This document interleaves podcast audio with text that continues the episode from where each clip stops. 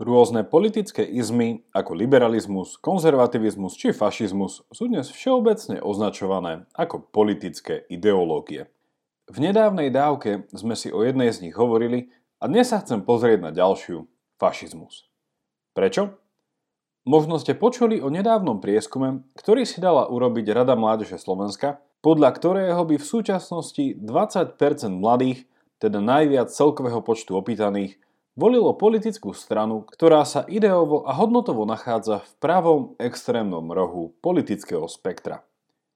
O fašizme sa už veľa napísalo a ja sám som do tejto osvety pred dvoma rokmi prispel jedným článkom, ktorého obsah by som s vami chcel dnes zdieľať. Nie je najjednoduchší, ale verím, že ponúka mnoho potrebných otázok na zamyslenie. A síce by som v ňom niekoľko detajlov a formulácií dnes zmenil, podstata obžaloby voči fašizmu zostáva nezmenená. Ak by ste si ho chceli vlastným tempom prečítať, link na jeho publikovanú verziu nájdete v popise. Pred začiatkom ešte pripomínam, že dobré veci potrebujú svoj čas. Tak vnímate obsah môjho podcastu a projekt Mužom.sk ako nápomocný a zmysluplný. Ich tvorbu a kvalitné pokračovanie môžete podporiť jednorazovým alebo pravidelným darom. Veľká vďaka vám, ktorí ste tak už urobili Vážim si to a váš pravidelný mesačný dar, hoci v hodnote odrieknutej kávy, je pre nás veľká pomoc. Viac informácií o tom, ako pomôcť, nájdete v popise tejto dávky. Vítajte pri 24. pravidelnej dávke a po zvučke ideme rozpitovať fašizmus.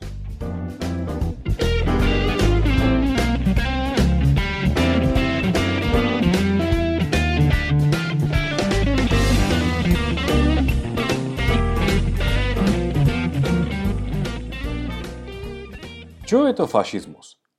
Skôr, než sa pustím do pitvania tohto nejednoznačného pojmu, chcem povedať, že nebudem postupovať historicky. O fašizme budem uvažovať z pohľadu politickej filozofie.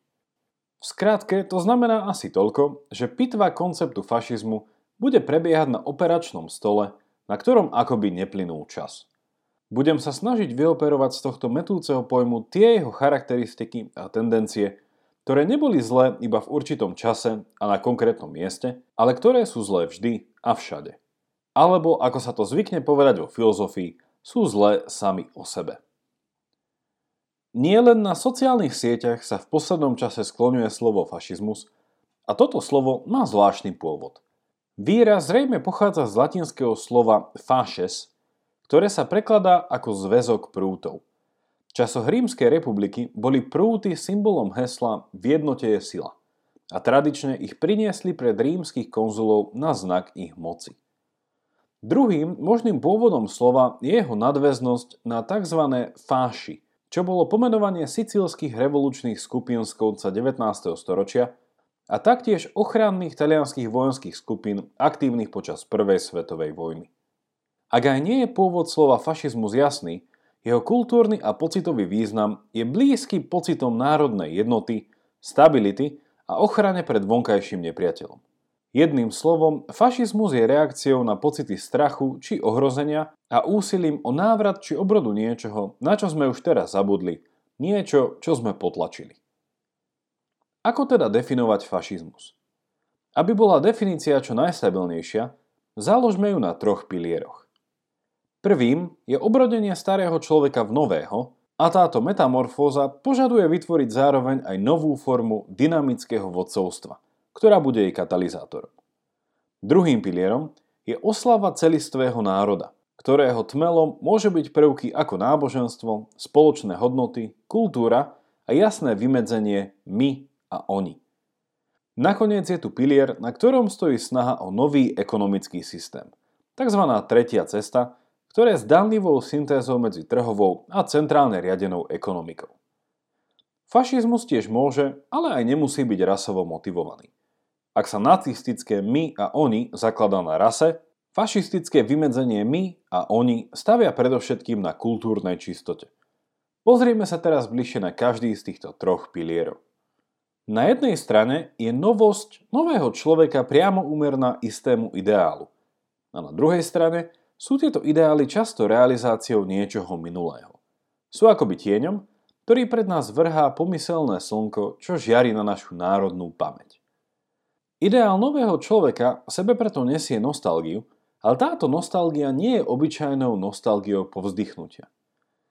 Hľadá skôr spôsoby, ako zanechať cesty modernity a vydať sa po ceste väčšej zakorenosti v tradícii, ktorú chce daný ideál posvetiť. Táto kreatívna nostalgia na seba berie viacero podôb. Poprvé, fašizmus je neodlučiteľný od určitej formy sociálneho darvinizmu, teda spoločnosť riadená na princípoch prirodzeného výberu a prežitia najprispôsobivejších a najsilnejších. Po druhé, triedne chápanie spoločnosti sa premieňa v duchu novej a pravej národnej komunity, ktorá je nadtriedna, hoci stále hierarchická. A po tretie, vo fašizme ide o hodnotovú revolúciu, o tzv. prehodnotenie všetkých hodnôt. A ničeho na človek je tu silnou paralelou. Ako v roku 1935 povedal Benito Mussolini, človek je bytosť celistva, politická, ekonomická a náboženská. Človek je svetec i bojovník. Aby bola ľudu umožnená táto premena v nového človeka, je potrebný nový druh vodcovstva či politického manažmentu, ktorý má v ľuďoch opätovne zakoreniť tie cnosti, ktoré umožnia dosiahnuť jednotu, samostatnosť a bezpečnosť. Charakteristickou črtou fašizmu je v tomto bode nedôvera k funkčnosti inštitucionálnej bezpečnosti, teda policie, armády, medzinárodných dohôd, a zvýšená prítomnosť tzv. paramilitárnych alebo polovojenských skupín. Násilie tu stráca svoje negatíva a je kľúčovým tmelom týchto mikrokomunít. Okrem toho neslúži na vytvorenie litánií ku všetkým svetým, ale litánií ku všetkým mučeníkom za vec národného obrodenia. Tí sú následne oslavovaní, čím upevňujú presvedčenie a zápal tohto hnutia. Hnutie ako celok, alebo celistvo z národa, je druhým pilierom fašizmu a obrana národnej identity leží priamo v jeho srdci. Hoci vysvetlenie pojmu národ je komplikované, takmer vždy ho sprevádza pravdivý, ako aj nepravdivý národnobuditeľský mýtus. Talianský fašizmus sa napríklad odvoláva na kult románskosti a vychováva tým národ k presvedčeniu, že je priamým pokračovateľom veľkolepého Ríma. Tieto mýty v sebe nesú aj ďalšie prvky. Dôležitosť silných lídrov, vykonávanie povinnosti a lojalita, či nebezpečenstvo morálnej dekadencie. Mýtickosť fašizmu posilňuje a garantuje aj jeho hodnotovú základňu. Vo fašistickom programe z roku 1921 sa napríklad uvádza Národ je najvyššou syntézou materiálnych i nemateriálnych hodnôt ľudského rodu. K tretiemu a ekonomickému pilieru fašizmu treba ešte dodať, že tretia cesta vedie k tzv. korporativizmu – z latinského korporácio, čo znamená združenie. Korporácie sú druhom monopolných organizácií, ktoré zastupujú záujmy svojich členov a súčasne spolupracujú na fungovaní štátu. Teda majú tak ekonomickú, ako aj politickú funkciu.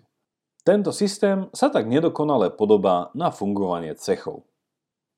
Po hĺbšom predstavení týchto troch pilierov fašizmu je potrebné dodať, že načrtávajú iba jeho pracovnú a nedokonalú definíciu. Stojíme pred otázkou, či sú tieto charakteristiky dostačujúce na to, aby sme raz a navždy odsúdili fašizmus ako zlý. Niektoré z nich vyzerajú nevinne, možno až sympaticky či potrebné. Napríklad charizmatický líder, ekonomická samostatnosť, morálna zodpovednosť politikov, zvýšenie národnej a lokálnej bezpečnosti, posilnenie kultúrnosti krajiny či jasné ukotvenie napríklad našej slovenskej národnosti o Pribinu, Svetopluka, Štefánika a iných. Čo je potom tá tajná prísada, ktorá robí fašizmu zlým, ale ako je už teraz zrejme, na prvý pohľad nebie do očí? Aby sme ju odhalili, musíme prejsť k politickej filozofii. Politická filozofia si kladie mnoho otázok a jednou z najdôležitejších je tá, prečo vlastne existuje štát. Nemohli by sme sa zaobísť bez neho? Je to buď nevyhnutné zlo, alebo naopak prirodzené dobro. Treba si tu povšimnúť skrytú závislosť viacerých otázok, ktorá pripomína akoby domček z karát. Ak sme v situácii, že štát prestáva fungovať, teda ako keby sme z domčeku odobrali jednu kartu za druhou, v určitom momente potom stačí potiahnuť jedinú kartu, ktorá za sebou stiahne, môžeme povedať, celú dôveryhodnosť štátu. Ak niekto nechce urýchliť pád štátu, Tejto karte sa treba zďaleka vyhnúť. Čím je tá skrytá závislosť a čo je za tou kartou, ktorá je zodpovedná za pád nefunkčného štátu? Závislosť je jednoduchá. Na to, aby sme vedeli, čo je štát, musíme vedieť aj to, akému cieľu slúži, teda aké dobro zabezpečuje. Ale na to, aby sme vedeli odlíšiť dobrý štát od zlého, treba poznať, pre koho má toto dobro zabezpečiť. Inými slovami, ak vieme, kto je človek a kto je ako občan, následovne vieme, čo je pre ňoho dobré a teda čo mu má štát zabezpečiť. Toto je rovnica, do ktorej sa dá dosadiť akákoľvek premena a každý politický svetonázor, či už fašizmus, socializmus, liberalizmus či konzervativizmus, na to ide po svojom. Logicky je ľahké teda uhádnuť, že do karty, na ktorej stojí a na ktorej padá štát, je vyritá odpoveď na otázku, kto je to človek. Čo chce, čo potrebuje, na čom stojí jeho šťastie a tak ďalej. Ak by sme teda hovorili o fašizme, ten chápe slobody, ktoré zabezpečuje liberálna a kresťanská demokracia ako ilúziu. Prečo? Fašizmus cíti nevyhnutnosť obrody nového človeka, ktorého potreby a hodnoty demokratické zriadenie nevie efektívne zabezpečiť. Dokonca by sme mohli povedať, že z fašistického uhla pohľadu demokratické zriadenia obnovu tohto nového človeka zamedzujú. A preto by mal mať podľa štát fašistickú formu. V tomto bode sme už schopní zodpovedať si asi najdôležitejšiu otázku. Čo je to tá tajná prísada, ktorá robí fašizmu zlým? Jednou vetou, Fašizmus vedie k totalitarizmu a popiera základné ľudské právo, zodpovednosť a slobodu na tzv. samovládu. Totalitarizmus je forma štátnej moci, ktorá rozbíja klasické trojzložkové chápanie demokratického spoločenstva, teda štát, občianská spoločnosť a jednotlivec alebo rodina. Ako to robí? Tým, že štát postupne pohlcuje občianskú spoločnosť. Problém nastáva, keď ani samotní občania nevidia potrebu občianskej spoločnosti, ktorá funguje ako miesto ich slobodnej občianskej angažovanosti, teda samovlády. Samovláda je inými slovami odpoveďou na otázku, kto je človek. A je to odpoveď, ktorá je v západnej civilizácii prítomná už od čias starých Grékov. Fašizmus svojim totalitným chápaním fungovania politickej moci jasne dementuje tento časom otestovaný pilier slobodnej občianskej spoločnosti. Fašizmus verí, že totalitný štát na čele s jednou silnou stranou a jedným silným vodcom má právo vyžadovať poslušnosť od svojich občanov vo všetkých otázkach národného zájmu. A keďže má v totalitnom zriadení každá otázka národný charakter, nároky takéhoto štátu postupne strácajú svoje hranice. Štát túži po úplnej kontrole a moci. Úplnej a totálnej. A preto hovoríme o totalitarizme. Štát prestáva slúžiť občanom a občan sa stáva tým, kto má slúžiť štátu. Vymazanie občianskej spoločnosti ako jedného z miest politickej angažovanosti je iba jeden z možných dôsledkov totalitarizmu. Ďalším je znemožniť akúkoľvek formu subsidiarity a univerzálnej solidarity.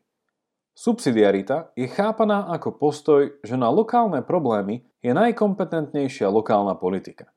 A univerzálna solidarita je chápaná ako vzájomná zodpovednosť, ktorá niekedy nevyhnutne presahuje hranice národného štátu a miestnej kultúry.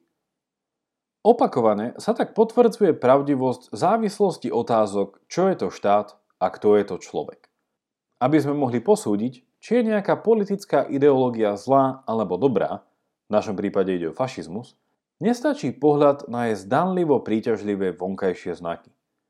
Potrebujeme kriticky a korektne pomenovať aj to, ako rozumie podstate človeka. Akokoľvek je táto otázka ťažká a v pluralitnej, liberálnej spoločnosti na oko nezodpovedateľná, stále je tou kartou, na ktorej sa láme štát, ako ho poznáme a ako ho chceme. Obžaloba fašizmu je z tohto uhlu pohľadu jasná. Jeho zlo spočíva v jeho skrytom totalitarizme, ktorý je vzhľadom na určitú historickú skúsenosť ústavne zavrhnutý všetkými demokratickými zriadeniami.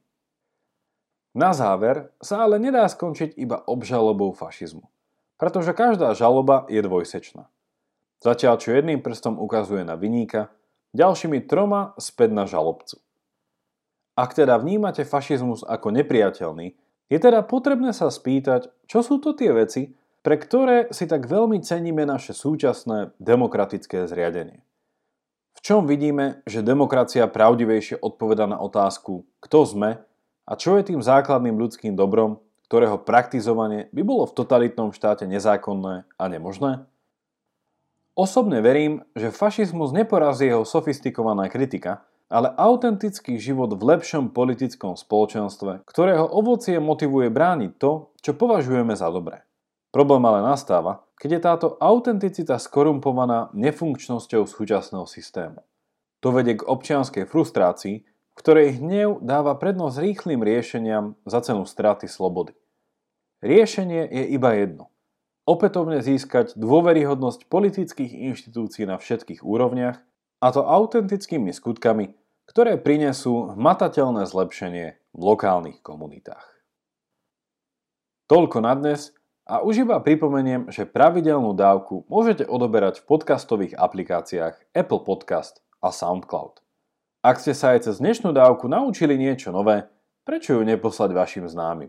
Alebo ju zdieľajte na vašich Facebookoch či Twitteri. Ak vnímate obsah môjho podcastu a projekt Mužom.sk ako nápomocný a zmysluplný, ich tvorbu a kvalitné pokračovanie môžete podporiť jednorazovým alebo pravidelným darom. Viac informácií nájdete v popise tejto dávky. Teším sa na vás opäť v stredu, majte sa dobre a nech vám to myslí.